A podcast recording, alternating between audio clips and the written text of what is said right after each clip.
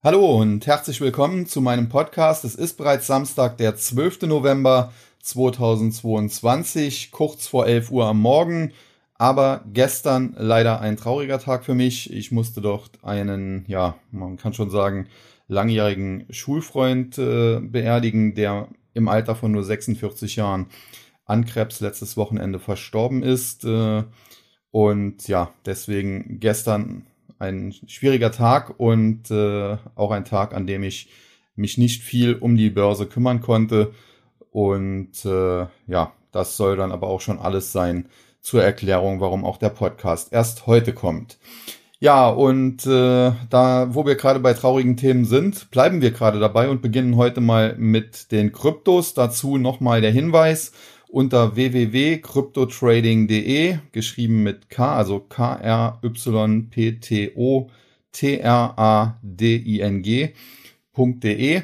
Da findet ihr einen Videokurs von mir zum Thema Crypto Trading, den wir letztes Jahr in München aufgezeichnet haben, der aber immer noch aktuell ist und äh, wenn sich da Änderungen ergeben sollten, werden wir den natürlich auch aktualisieren. Also insofern äh, sich diese Seite durchaus mal auch anschauen. Und äh, ja, damit äh, sind wir dann auch schon beim traurigen Thema, wo wir dann heute anfangen können mit den Kryptos, denn FTX, die ja zuletzt, glaube ich, zweitgrößte Kryptobörse, wurde auch immer so ein bisschen als Kryptoderivate-Börse bezeichnet, von äh, Sam Bankman Fried, musste gestern in den USA Gläubigerschutz nach Kapitel 11 des US-Insolvenzrechts äh, beantragen. Kapitel 11, Chapter 11 bedeutet eine Insolvenz äh, zur Restrukturierung des Unternehmens, sprich es kann sein, dass es nach Abschluss des Insolvenzverfahrens FTX noch gibt. Das Problem wird halt nur sein, es werden sehr viele Anleger, aber auch Investoren dort viel Geld verlieren und das ist auch so ein bisschen äh, ja etwas, was man aus der Sache dort äh, lernen kann, wo auch ich äh, noch zu äh, zusätzliche Erfahrungen jetzt gemacht habe.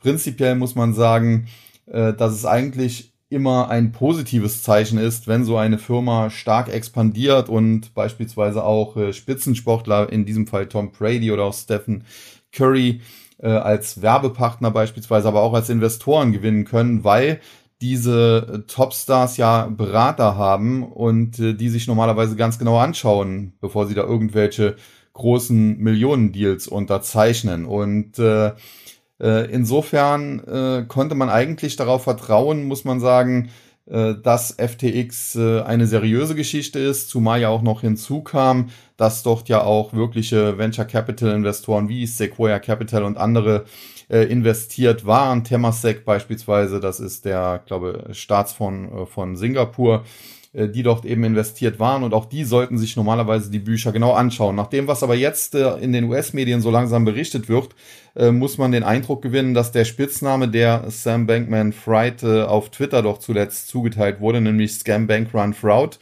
dass der doch seine Berechtigung hat und dass es sich bei ihm vielleicht tatsächlich um den Bernie Madoff des Crypto-Space handeln könnte.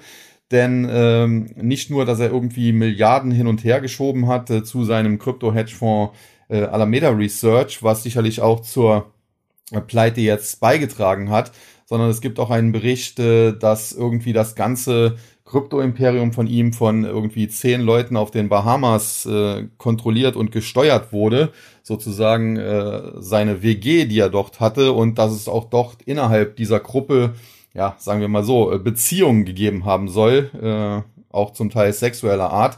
Und äh, insofern äh, muss man sich die Frage stellen, äh, war das Ganze tatsächlich am Ende ein, ja, vielleicht nicht unbedingt geplanter Betrug, aber doch äh, ein, eine Sache, die sehr, sehr stark auf Sand gebaut war. Und da muss man natürlich dann auch weitergehen und sich die Frage stellen, äh, was haben diese Startup-Investoren insbesondere gemacht? Also dass vielleicht der, der Berater oder die Manager von äh, Tom Brady das jetzt nicht sich anschauen können, äh, oder äh, ermitteln können, das kann ich ja noch nachvollziehen. Aber Temasek oder auch äh, Sequoia Capital, die hätten so etwas natürlich äh, aufdecken und, und wissen können und sich dann dort fernhalten können. Und äh, insbesondere natürlich auch die US-Aufsichtsbehörden. Und das ist dann auch der nächste Kritikpunkt. Es gibt dort äh, auch äh, Meldungen, dass beispielsweise äh, Carolyn Allison, die Alameda Research zuletzt geleitet hat, also diesen Krypto-Hedgefonds, dass deren Vater zusammen mit Gary Gensler, dem Chef der SEC, äh, am MIT war und äh, die beiden befreundet sind. Generell ist ja schon länger bekannt, Sam Bankman-Fried war der zweitgrößte Spender im Wahlkampf von Joe Biden. Es gibt dort also auch Beziehungen zur Demokratischen Partei, die ja jetzt eben äh, die Präsidentschaftswahl äh, gegen Donald Trump äh, damals gewonnen hat und äh, dementsprechend die Schlüsselpositionen auch in den äh, Aufsichtsbehörden äh, besetzen durfte. Gary Gensler ganz klar von Joe Biden eben eingesetzt und auch da soll es eben Beziehungen geben. Der Vater von Sam Bankman-Fried, ebenfalls am MIT, äh, soll auch äh, ein guter Bekannter oder vielleicht sogar Freund von Gary Gensler sein, der dementsprechend, so heißt es äh, zumindest zum Teil, seine schützende Hand so ein bisschen über ihn gehalten habe lange Zeit. Ja, und wenn man äh, das äh, ganze Geflecht, äh, das jetzt aufgedeckt wird, wobei man sich auch fragen kann, warum decken die Medien das jetzt auf, wo der äh, wo das Kind in den Brunnen gefallen ist, warum nicht äh, vor einem halben Jahr schon? Äh, aber wenn man sich das alles so anschaut, anhört und äh, lesen und hören muss, äh, da stellt man sich doch die Frage, äh, ja, was ist da genau alles gelaufen? Das sollte definitiv äh, sehr genau untersucht und aufgedeckt werden. Und wie gesagt, auch die US-Aufsicht kann sich hier nicht von Schuld freisprechen. Und das Interessante ist dann, dass die Politiker, beispielsweise auch Biden selbst, jetzt äh, diesen Fall eben dazu nutzen, um zu fordern, äh, dass der Kryptomarkt äh, stärker reguliert werden müsste.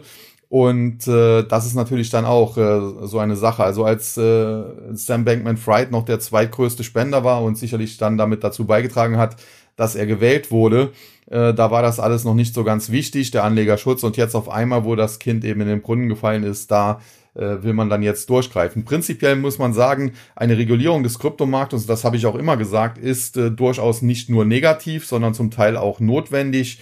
Äh, man muss aber auch äh, ganz klar dazu sagen, was in den letzten Jahren immer so an Vorschlägen kam, war eigentlich absurd. Und man sollte sich erst einmal auf das Wichtige konzentrieren. Und das Wichtige wäre zum Beispiel schon einmal, dass man hier Vorschriften macht, dass beispielsweise eine Kryptobörse wie FTX ihre Kundeneinlagen nicht an irgendwelche Hedgefonds oder auch wen auch immer einfach so verleihen kann. Äh, und äh, dann wäre der Sache schon sehr gedient. Nichtsdestotrotz äh, muss man auch sagen, viele Kritiker, die hier jetzt auf den Plan gerufen werden, äh, verbreiten hier natürlich auch sehr viel Humbug, egal ob das jetzt irgendwie Privatleute in, in irgendwelchen Foren sind, die jetzt sagen, ja, ich hab, wir haben ja immer gesagt, der ganze Kryptomarkt ist nur Scam.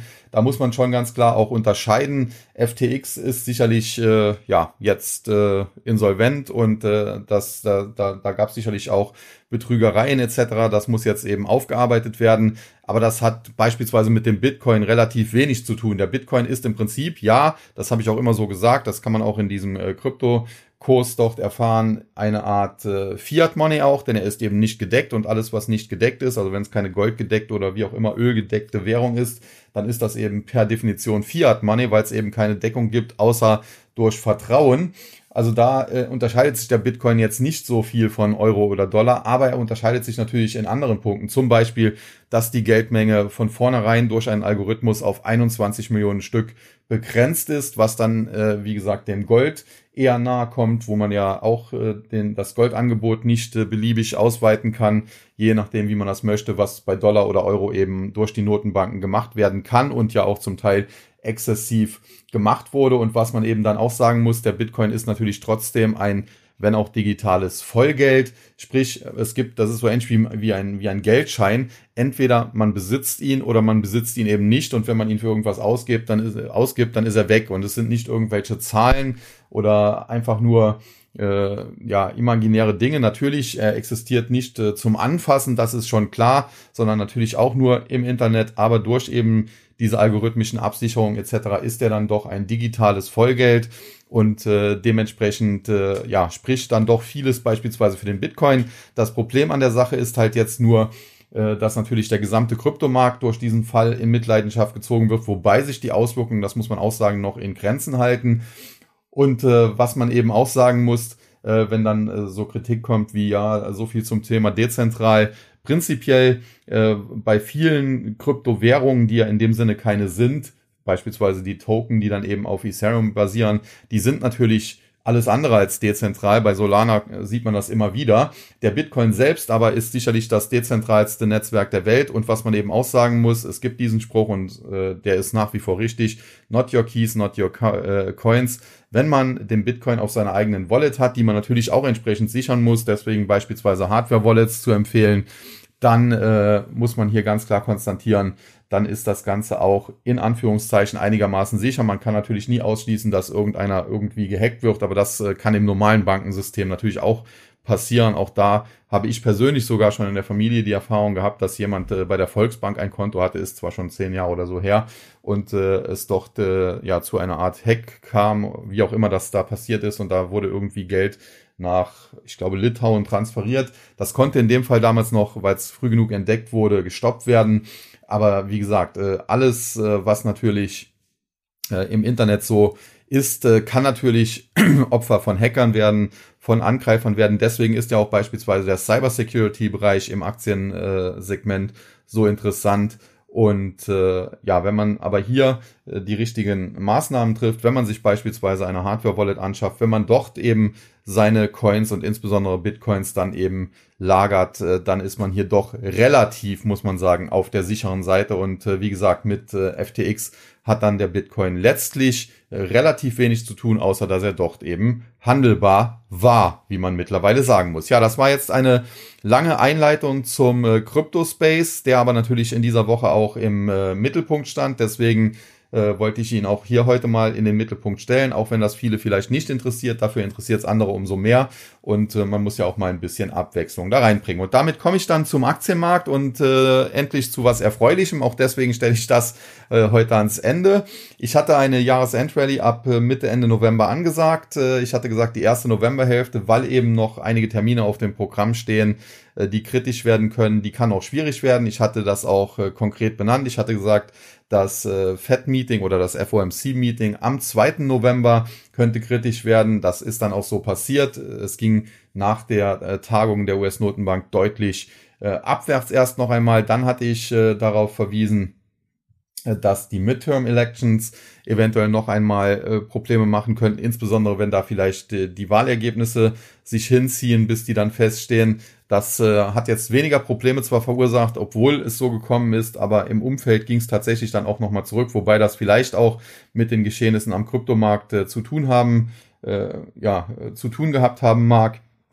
Und dann hatte ich gesagt, äh, der nächste und äh, vielleicht auch so letzte wichtige Termin, das sind die US-Inflationsdaten, die CPI-Daten, Consumer Price Indizes, die am Donnerstag des äh, 10. November eben vermeldet wurden. Und hier muss man sagen, ich hatte im Vorfeld zumindest meine Abonnenten im Takt darauf hingewiesen, dass ich besser als erwartete Zahlen erwarte, dass ich denke, die US-Inflation hat sich stärker abgekühlt und deswegen äh, durchaus mit steigenden Kursen zu rechnen ist und dass dann auch der Start äh, der Jahresendrallye so langsam sein könnte. Wir hatten uns daher im Vorfeld auch positioniert. Wir hatten beispielsweise gehebelt long die Aktie von Alphabet. Da haben wir gestern Gewinne mitgenommen von 91,4 Prozent nach Transaktionskosten, aber vor Steuern. Äh, wir haben äh, Zoom Video, wo es zwischenzeitlich auch nochmal zurückging.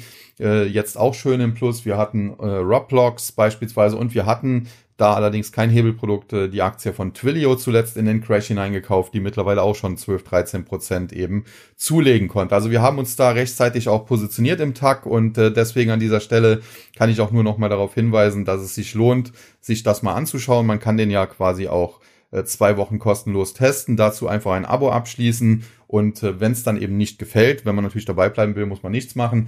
Wenn es aber nicht gefallen sollte oder wenn es einem zu teuer ist oder keine Ahnung, was auch immer, äh, dann äh, bitte einfach innerhalb von 14 Tagen das Abo widerrufen. Wichtig, Widerruf, nicht Kündigung. Ansonsten, das kann man äh, theoretisch auch zumindest per E-Mail machen. Auch dann hat man es ja schriftlich. Und äh, wichtig ansonsten ist noch, es muss halt innerhalb der 14-Tage-Frist geschehen, aber mit Eingang des Widerrufs endet das Abo auch. Das heißt, wenn man ihn abonniert und schon nach einem Tag widerruft, dann hat man ihn auch nur einen Tag äh, getestet. Und so ein Test ist auch nur einmalig möglich. Also man kann nicht äh, alle zwei Wochen da wieder abschließen und wieder widerrufen. Das geht dann nicht. Und äh, dementsprechend äh, darauf achten und äh, sich vielleicht eine Erinnerung machen, so dass man nach 10, 12 oder von mir aus auch 13, 14 Tagen erst den Widerruf absendet, wenn man denn nicht dabei bleiben will. So, jetzt aber endgültig genug der Eigenwerbung und äh, kommen wir zurück zum Aktienmarkt. Wie gesagt, eine relativ gute Woche dort, äh, wenn auch äh, die Kryptos zwischenzeitlich mal ein bisschen belastet haben, aber generell äh, halten sich die Auswirkungen in Grenzen. Das liegt auch daran, dass der Kryptomarkt äh, tendenziell nicht mehr, muss man sagen, so bedeutend ist, wobei er es auch in dem Sinne nie war. Natürlich in der Spitze erreichte die Market Cap äh, der Kryptos irgendwie äh, drei Billionen fast und mittlerweile sind wir wieder bei 800 Milliarden gelandet.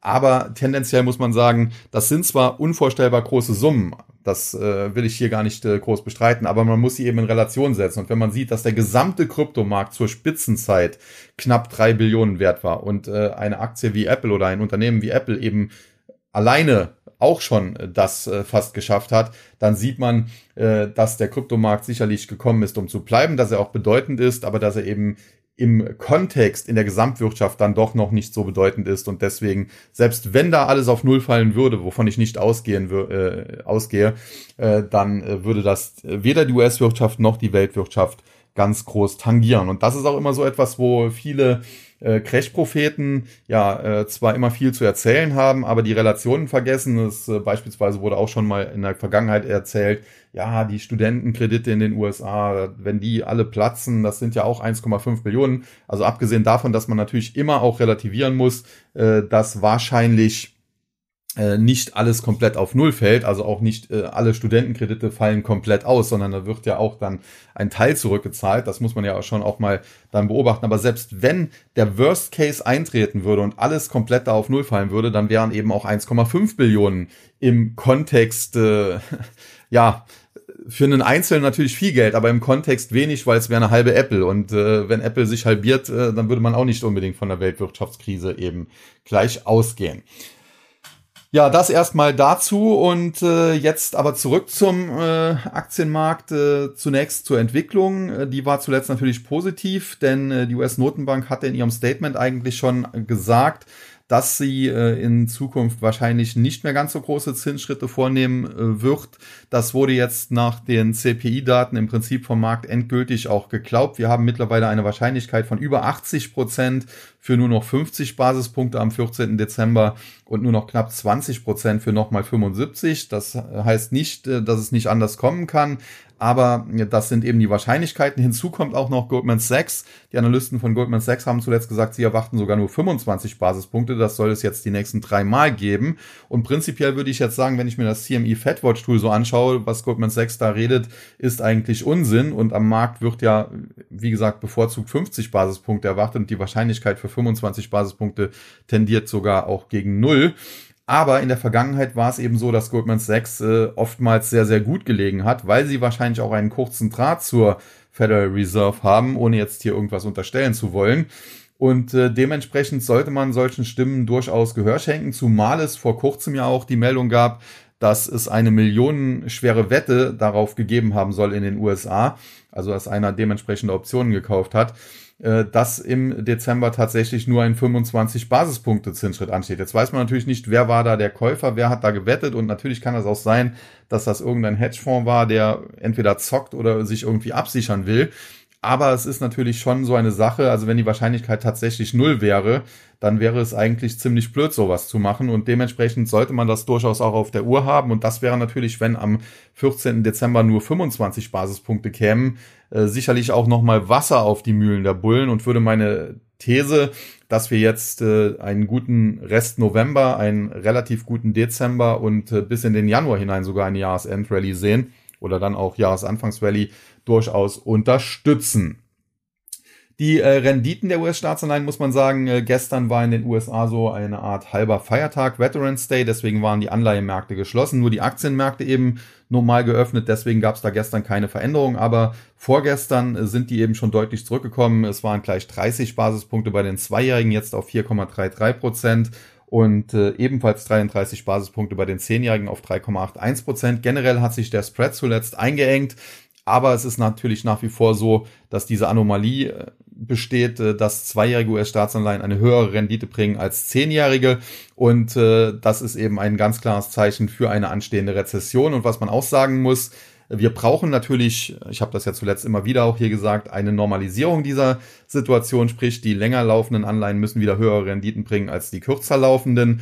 Das wird dann auch so passieren irgendwann. Das wäre dann auch ein Zeichen, dass die Rezession äh, dann tatsächlich auch ja langsam beendet äh, werden kann, wobei man offiziell ja noch gar nicht drin ist. Das wird man erst rückblickend feststellen. Aus meiner Sicht äh, sind die äh, USA bereits ebenfalls in der Rezession, aber sei das alles mal dahingestellt. Fakt ist, äh, das Problem ist, dass immer wenn diese Normalisierung ja, stattfindet. Das heißt, äh, wenn also die äh, zehnjährigen Renditen wieder über die zweijährigen gehen, wie auch immer das passiert, das kann ja sein, dass die zehnjährigen steigen, die zweijährigen konstant bleiben oder die Zweijährigen fallen, die Zehnjährigen steigen. Ja, es wäre sogar äh, letztlich möglich, äh, dass die Zehnjährigen konstant bleiben und die Zweijährigen stark fallen. Also da gibt es äh, verschiedene Szenarien, wie auch immer das dann am Ende passieren wird. Aber Fakt ist, es muss passieren. Aber wenn das eben passiert, das ist immer für den Aktienmarkt besonders kritisch und dementsprechend äh, deutet das auch darauf hin, dass wir jetzt zwar wieder eine schöne Bärenmarkt-Rallye, eine Jahresend-, Jahresanfangs-Rallye bekommen, aber dass das eben nur eine weitere Bärenmarkt-Rallye ist. Und äh, in der Vergangenheit war es ja so, im Sommer, die Sommer-Rallye habe ich richtig angesagt, habe nur das Ausmaß unterschätzt. Deswegen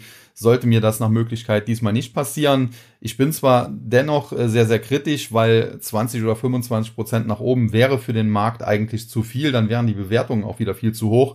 Aber nach dem, äh, was da im Sommer erlebt wurde, würde ich hier aktuell nichts ausschließen und kann mir auch vorstellen, dass es da höher geht als man äh, sich vielleicht jetzt denken kann und als vielleicht dann auch fundamental angemessen wäre. Ja, ansonsten äh, äh, möchte ich dann zu guter Letzt noch auf ein Thema eingehen, wo mich gestern jemand im Tag gefragt hat und dem ich auch versprochen habe, hierauf einzugehen, zumal das auch ein Thema ist, was äh, vielleicht äh, viele interessieren könnte. Denn wir haben zuletzt natürlich äh, positive Meldungen bekommen, selbst aus China, wo man jetzt ein bisschen diese Zero-Tolerance-Politik in Sachen Covid äh, aufgeweicht hat und äh, vielleicht auch noch weiter aufweichen wird. Das hat auch dazu geführt, dass beispielsweise die Ölpreise gestern dann angestiegen sind, was auch logisch ist, denn zuletzt war es so, dass äh, China natürlich auch in einer kleinen wirtschaftlichen Krise war durch diese Lockdown-Politik und dementsprechend weniger Nachfrage nach beispielsweise Erdgas oder Erdöl dort vorhanden war. Also der Energieverbrauch dort war etwas weniger was auch äh, ja im Prinzip äh, für, für uns positiv war, denn dadurch sind die Ölpreise beispielsweise gefallen, was natürlich dann auch uns hier im Westen ein bisschen entlastet hat. Wenn aber China jetzt dann eben diese Politik aufweicht oder vielleicht irgendwann auch aufgibt und es doch wieder mehr brummt, dann wird doch auch die Nachfrage wieder steigen. Das könnte dann äh, den Ölpreis und den Gaspreis beispielsweise wieder nach oben treiben. Deswegen bin ich auch extrem äh, vorsichtig, was Europa oder auch Deutschland angeht, auch wenn der DAX zuletzt da einen schönen Sprung gemacht hat. Aber was man eben äh, generell sagen muss oder was die Frage war, wie sieht das Ganze denn jetzt wirtschaftlich aus? Weil ich ja davon ausgegangen bin, äh, dass die Inflationsraten weiter zurückgehen und die Fed am Ende eben gewinnen wird. Und äh, dementsprechend, äh, wie sieht das denn aus, wenn der Ölpreis jetzt steigt? Wird das die Inflation nicht wieder anfeuern und könnte das nicht ein Problem werden? Das ist natürlich immer so ein äh, zweischneidiges Schwert, muss man sagen. Das ist immer so ein bisschen vergleichbar mit eben dem Auto auf einer glatten Fahrbahn, genau wie ich ja letztens auch die Zinspolitik damit verglichen habe. Auf der einen Seite möchte man natürlich, dass die Wirtschaft brummt. Niemand möchte eine Wirtschaftskrise, eine Rezession oder gar eine Weltwirtschaftskrise haben. Auf der anderen Seite muss die Notenbank eben auch immer aufpassen, dass wenn da so ein Boom entsteht, der nicht äh, zu stark wird, weil sonst hat man eben das Problem, äh, alle stürzen sich drauf, alle feiern Party und irgendwann äh, nach der Party äh, kommt aber die Ernüchterung und äh, dann hat man eben den Bust und äh, genau dieses will man ja ein bisschen durch die Einführung der Notenbanken ja verhindern und das Ganze mehr kletten. Ob das dann äh, gelungen ist und sinnvoll ist, sei dahingestellt, denn dazu müssten ja die, die Akteure in die Zukunft schauen können und deswegen gab es da in der Vergangenheit auch gewisse Fehlentscheidungen, kann man sagen. Aber das ist äh, zumindest der grundsätzliche Gedanken. Und jetzt muss man eben sagen, wenn jetzt natürlich die Ölpreise beispielsweise durch eine verbesserte Situation in China anziehen, äh, ist das natürlich tatsächlich ein Problem und könnte die Inflationsraten wieder befeuern. Auf der anderen Seite muss man aber auch sehen, und das ist der Grund, warum ich glaube, dass die Federal Reserve am Ende gewinnen wird. Wir haben die erste Leitzinserhöhung in den USA im März bekommen und damals sogar einen 25 Basispunkte Schritt, obwohl die Fed eigentlich, das hatte sie damals auch kommuniziert, gerne schon 50 Basispunkte gemacht hätte, aber weil kurz zuvor der Ukraine-Krieg angefangen hatte und man nicht wusste, wie die Auswirkungen da sein werden, wollte man da nicht zu forsch herangehen und hat deswegen erst einmal einen kleinen Zinsschritt beschlossen. Aber es war im März. Jetzt weiß man, äh, dass Geldpolitik verzögert wirkt, in der Regel mit äh, sechs bis neun Monaten Verzögerung. Äh, aktuell haben wir aber noch eine Sondersituation, denn wir hatten zuvor diese Pandemie und im Zuge der Pandemie gab es insbesondere in den USA natürlich sehr, sehr viel Geld. Äh, zum Teil hat die Regierung da, das hat man ja hier mitbekommen, Schecks an die Leute geschickt. Und äh, die haben das natürlich zum einen auch an die Börse getragen, was damals den Börsenboom auch befeuert hat, aber insgesamt, und das kann man auch oder konnte man auch sehen, haben sie auch sehr, sehr viel zum einen Schulden zurückgeführt, die sie in der Vergangenheit angehäuft hatten und äh, wenn das eben nicht mehr möglich war, gespart. Und deswegen ja, lag da sehr, sehr viel Geld auf der hohen Kante, beziehungsweise tut es immer noch. Und äh, somit, äh, ja, wirkt diese Geldpolitik, die die Fed nun begonnen hat, also die restriktivere Geldpolitik, mit noch mehr Verzögerung, weil natürlich höhere Zinsen nur auf neue Kredite im Prinzip äh, angewendet äh, werden. Also wenn ich natürlich schon äh, den Kredit vor zwei Jahren aufgenommen habe und habe mir da äh, einen festen Zinssatz reinschreiben lassen, der relativ niedrig ist, dann äh, kann die Bank natürlich jetzt nicht hingehen und sagen, ja, äh, wir ändern den Zins jetzt und verdoppeln den, weil die Notenbank eben die Zinsen erhöht hat.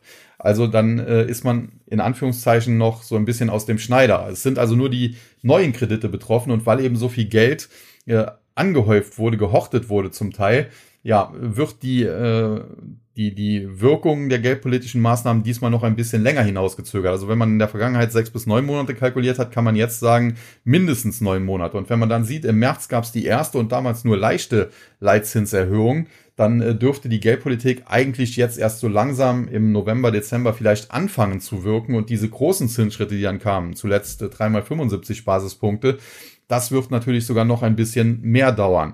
Und dementsprechend äh, finde ich es auch gut, dass die Federal Reserve jetzt äh, gesagt hat, dass sie nicht nochmal 75 Basispunkte wahrscheinlich machen wird, dass man hier so ein bisschen vom Gaspedal geht, äh, denn es könnte sonst tatsächlich sein, dass man eben übertreibt und damit die Wirtschaft in eine tiefe Rezession stürzt und äh, das wäre natürlich schlecht. Generell muss man aber auch sagen, in der Vergangenheit war es so, in der, in der jüngeren Vergangenheit, äh, dass die Fed zwar insgesamt jetzt keinen überragend guten Job gemacht hat, weil sie oftmals mit ihren Prognosen auch falsch lag, dass das aber auch der Tatsache geschuldet ist, dass es zum Teil völlig neue Situationen war. Eine Pandemie gab es bisher noch nicht.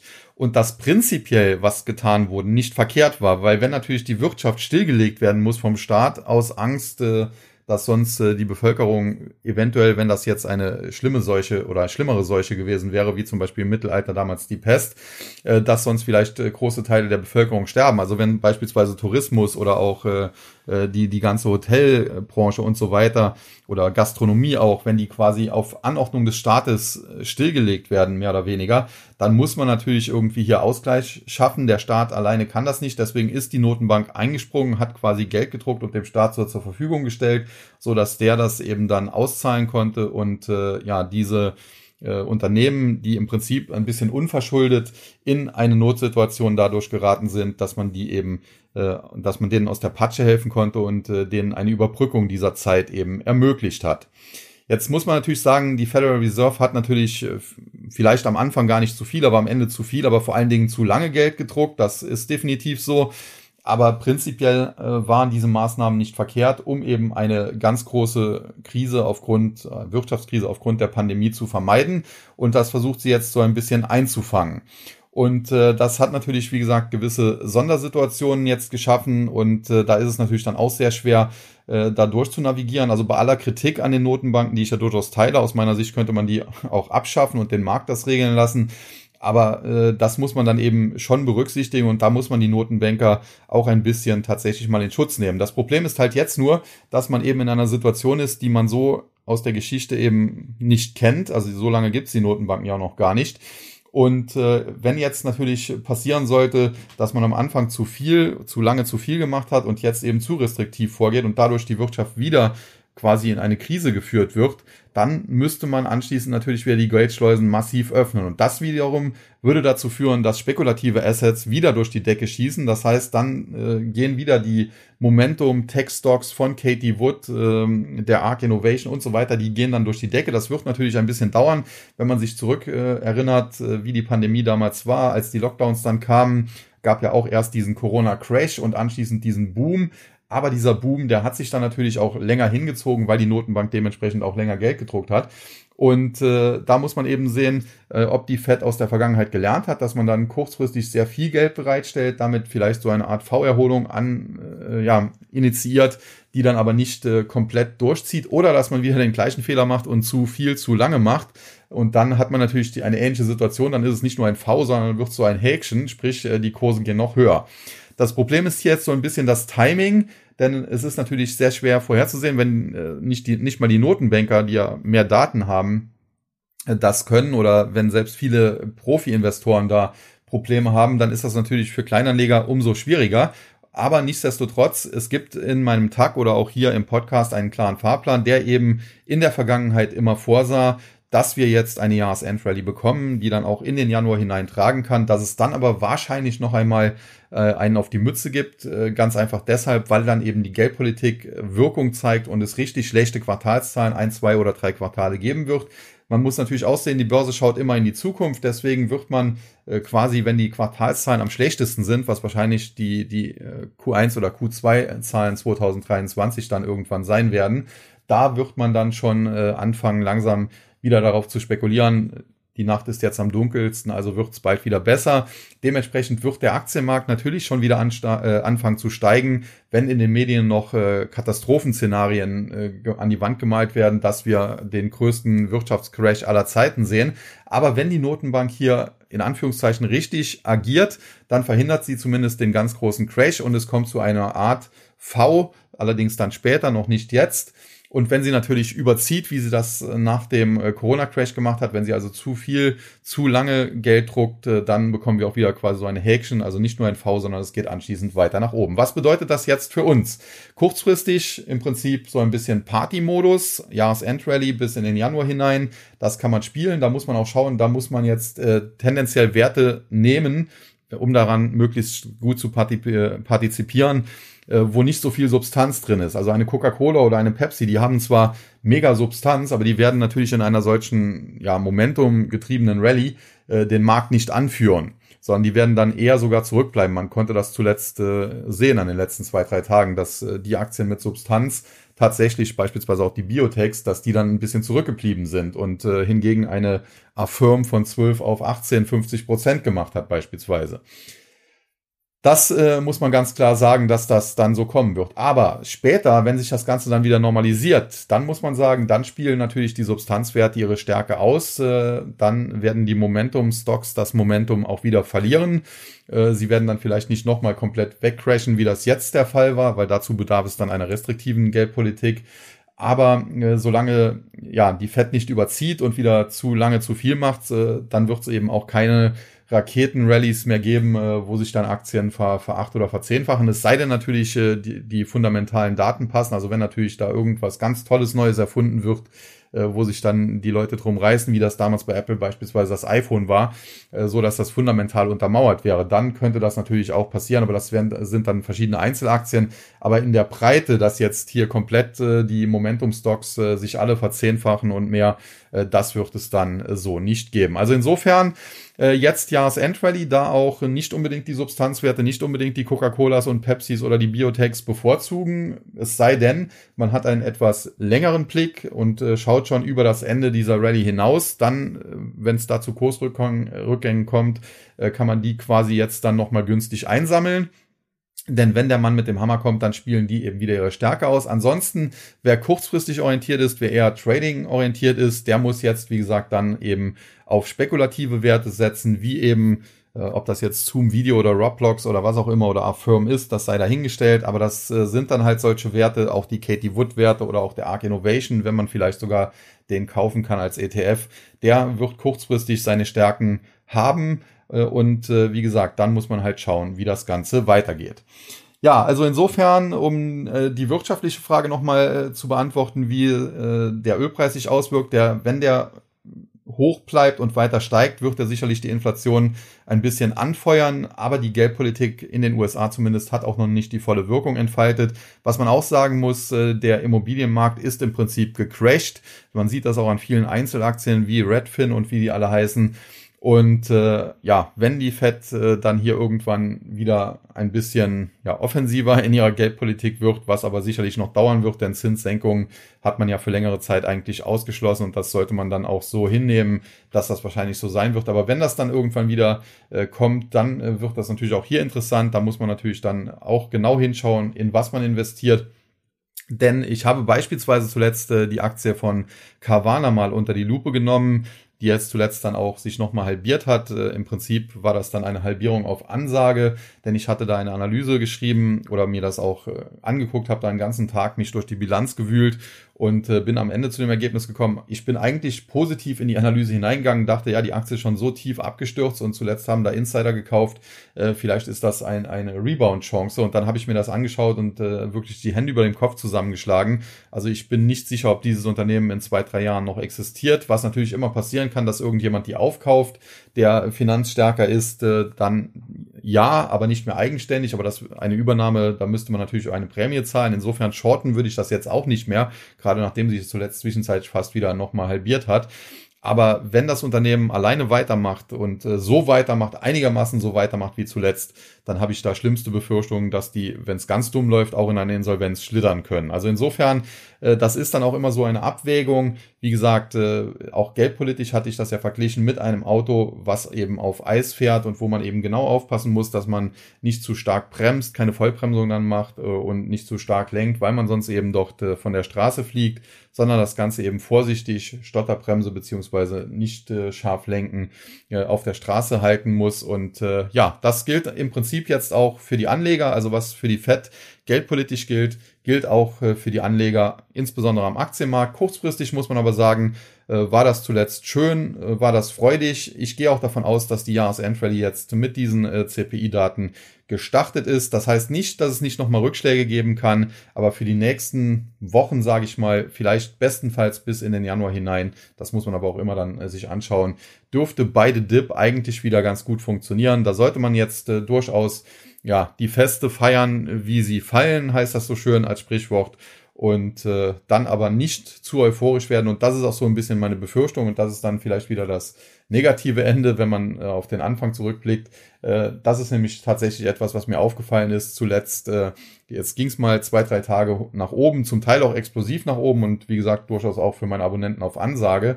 Aber sofort kommen wieder, ja, wo kann denn jetzt PayPal hinsteigen? Ja, wo, wie weit siehst du denn zum Video steigen? Oh, soll ich jetzt nicht noch äh, das und das kaufen? Und das ist natürlich etwas, was mir in dem Sinne gar nicht gefällt nicht, äh, weil ich irgendwas dagegen hätte oder irgendwie Einzelpersonen, die das fragen, jetzt irgendwie hier dissen möchte. Also ich nenne jetzt auch keine Namen oder auch Nicknames, wer das war. Äh, aber es zeigt halt, es kommt sofort wieder Gier und Euphorie auf. Also man hat im Prinzip äh, jetzt erlebt äh, ein, ein, eine Mega-Rally, ähnlich wie damals den neuen Markt und anschließend den Crash. Also sind ja wirklich Aktien, Twilio hat sich gezähntelt, kann man sagen. Und äh, jetzt geht's dann mal zwei, drei Tage nach oben und sofort kommt wieder, ja, äh, kommt da jetzt nicht, äh, soll ich Twilio jetzt nicht kaufen, steigen die nicht wieder zurück zum Allzeithoch und, und sowas. Und das ist natürlich extrem schlecht, denn wenn natürlich so schnell wieder Gier aufkommt, dann bedeutet das, viele Anleger haben die Lektion, die sie eigentlich aus diesem Bärenmarkt hätten lernen müssen, bisher noch nicht gelernt. Und das bedeutet, weil die Börse eben erzieherisch tätig ist, in diesem Sinne, äh, dass es da nochmal richtig auf den Deckel geben muss und auch geben wird, um eben äh, ja diese Gier, diese Euphorie im Keim zu ersticken. Und äh, prinzipiell hatte ich eigentlich bisher immer gedacht, dass das Tief dieses Bärenmarktes wahrscheinlich im äh, Mai, Juni nächsten Jahres liegen dürfte. Äh, wenn ich dann diese Kommentare oder diese Fragen sehe, dann äh, ja, tue ich mich schwer. Also entweder es wird tatsächlich äh, vielleicht dann ab Ende Januar richtig auf den Deckel geben und drei, vier, fünf Monate nochmal richtig nach unten rauschen, um eben diese Euphorie komplett äh, zu töten. Oder aber der Bärenmarkt muss sich noch länger hinziehen, um das zu schaffen. Also das ist äh, tatsächlich auch aus Sentimentsicht ein Problem.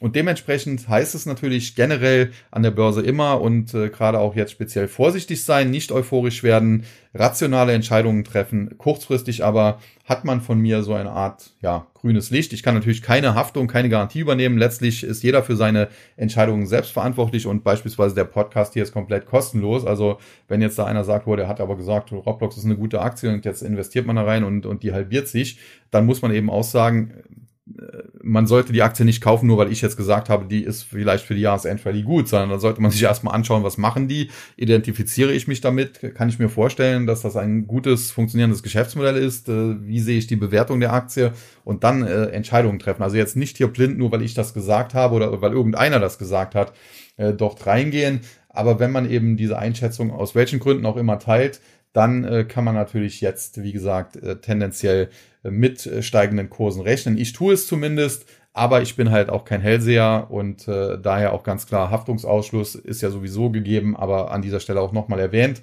Äh, wenn ihr Geld macht, wenn ihr verdoppelt, verdreifacht, von mir aus verzehnfacht, gebt ihr mir nichts ab. Wenn ihr halbiert oder auch einen Totalverlust habt, ersetze ich euch keine Verluste. Und äh, das ist der Deal. Dementsprechend äh, soll es das dann auch für heute gewesen sein. Heute ein bisschen länger, insbesondere auch einleitend der Kryptoteil. Ich denke aber, dass das notwendig war. Und in diesem Sinne möchte ich dann die Verabschiedung jetzt nicht zu lange machen. Hoffe, dass alle Fragen damit beantwortet sind. Wenn nicht, auch gerne stellen. Und in diesem Sinne sage ich an dieser Stelle wie immer Tschüss und Bye-bye. Bis zum nächsten Mal. Es verabschiedet sich Ihr Euer Sascha Huber.